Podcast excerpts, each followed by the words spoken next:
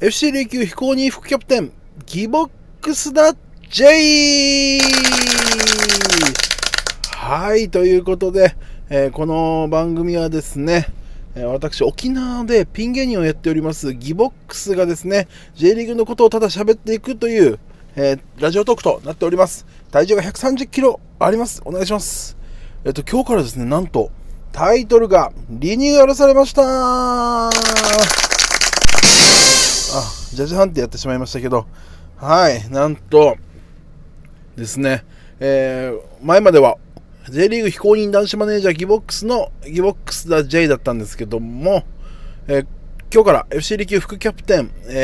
副キャプテンというか FC 琉球非公認副キャプテンの、ギボックスだ J となっております。これはですね、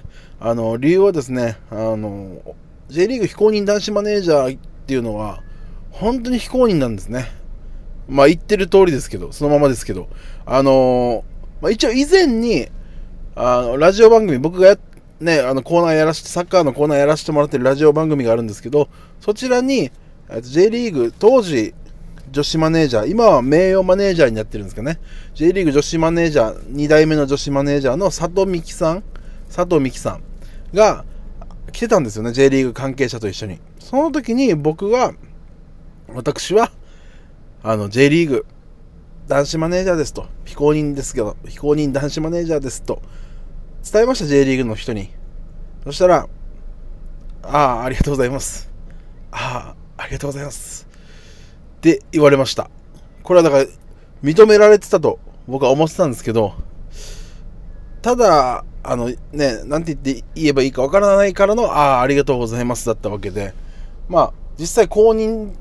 ではないので、一旦ですね FC 琉球非公認副キャプテンということにしておりますが、またでも結局非公認じゃないかというところなんですけども、これは違うんですよ。僕これもまたラジオ番組でですね、開幕前に、FC 琉球の上里和正キャプテンと一緒にラジオに出たんですよ。鹿児島のラジオ局と沖縄のラジオ局共同番組で、両チームでね FC 琉球と鹿児島ユナイテッドで盛り上げていこうと J2 を、そういった番組の中で僕FC 琉球非公認副キャプテンですと言ったところ、上里キャプテンがそれでいいよと、いいんじゃないのと、てかそうだよねと、むしろ向こうからギボックスは非公認副キャプテンだよねみたいな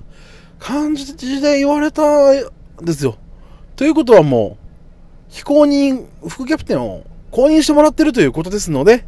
今日から番組名が FC 琉球非公認副キャプテンのギボックスだ J となっております。まあ長々と説明しましたけども、今日は、そんな FC 琉球非公認副キャプテンが何を話すのかというと、なんと徳島ヴォルティスの話です。はい、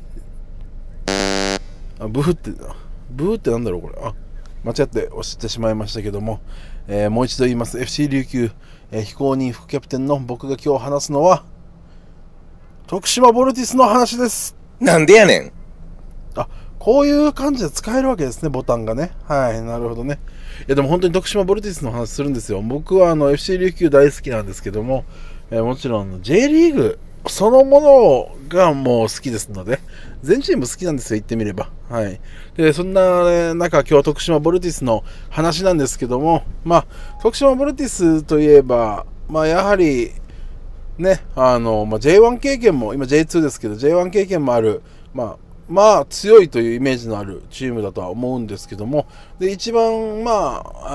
僕、もちろん J リーグファンの方のイメージでは、亡くなってしまいましたけど、大杉蓮さんがずっと応援してたチームと、大杉蓮さんの、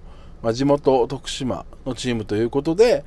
大杉蓮さんがずっと応援してたらしいんですよ。これは有名な話ですけど、J1 に上がる時かな、徳島がこれの試合がなんか東京であって、で大杉蓮さんがドラマか映画の撮影してたと。でも間に合いそうもないっていうことだったんですけども、共演者の方がね、蓮さんをスタジアムへということで、もう巻き巻きで撮影ね、巻いて早めてね、時間をね、はい、撮ってくれて、大杉蓮さんがスタジアムに行けたという話もありますから、もう多分芸能界でも、まあ、徳島ヴォルティスといえば大杉蓮さんのイメージがあるチームなのかなと思います。はい、そんなチームですが、今14位現在、あまり調子が上がってきてないのかなっていうところなんですけども、まあでもね、いろいろねタレント揃ってますしね、まあ清武浩樹選手、日本代表、元日本代表の清武宏選手の弟の清武浩樹選手が千葉から加入したりですね。はい、あとはまあ加納選手ね、川崎から加入した加納選手とかいますし、そしてセンターバックのヨルディ・バイス選手、オランダ人で長崎、J1、去年 J1 だと長崎でプレーしてましたけど、いやいい選手ですよ、バイス選手。体も強いし、フィードね、ビルドアップもうまいしね、そんないい選手も揃っていると。で、そして佐藤光大選手なんかもいますからね。うん、どこだろう、あっちだな、ガンバね、ガンバとかでプレーしてた佐藤光大選手で、押谷選手も入ってますもんね。だから攻撃陣いるんですね。押谷選手は、まあ、岡山とか去年は名古屋かなでプレーしてた選手なんですけども、まあ攻撃陣揃っているので、もう少し噛み合えばもっと上がっていくのかなと思います。はい、そんなチームで、ちょっと悪いイメージも、まあ、以前有名になってしまったのがあったんですけど、スローインじゃなくてボールがねサイド、ボールがサイドライン割ったりしたら、ボールボーイがですね、渡すじゃないですか、ボールをくれるじゃないですか。それで試合がもう終盤で負けてて、徳島が焦ってる中で、ボールボーイね、アウェーで戦ってたと思うんですけど、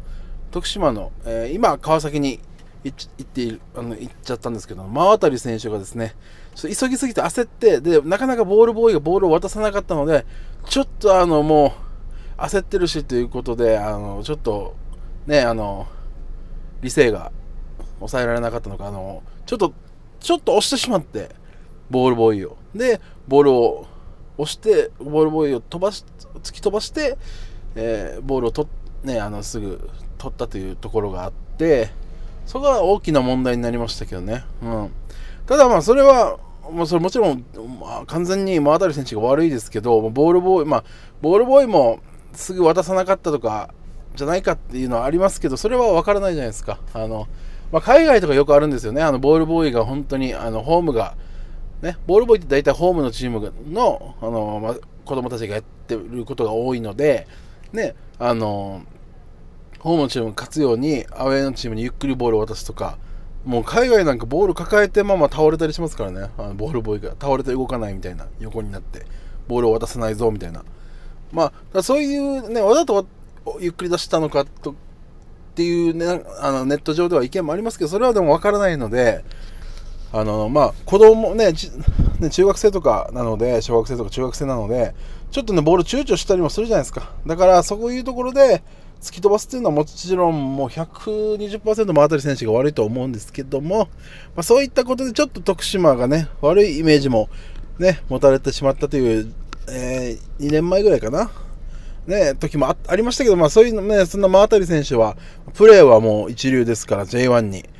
まあ反省してね、もちろんしっかり反省して J1 に今行って、川崎フロンターレで頑張ってますから、はい、応援してあげてほしいっていうのと、まあ徳島はやっぱりポカリスエットですね、大塚製薬が親会社ですので、皆さんね、ポカリスエットを飲んで徳島を応援していただきたいなということですよ。はい、そういうことです。まあ、僕はもちろん FC 琉球を応援してますんで、この間は徳島に勝ちましたから、はい、次もね勝ちたいと思っておりますけども、はい、徳島、まあそんな徳島ですね。もちろんもう僕は琉球と戦うときは徳島じゃなくて琉球を応援しますけど、まあ全体的にね、どのチームも応援してますので、徳島もですね、頑張ってほしいなと思います。大杉蓮さんもずっと天国から応援してると思います。頑張れ徳島ということで、こんな感じで、今日から番組名変わりましたけども、FC 琉球非公認副キャプテンギボックスのギボックスだ J ということになっております。これからもよろしくお願いします。はい。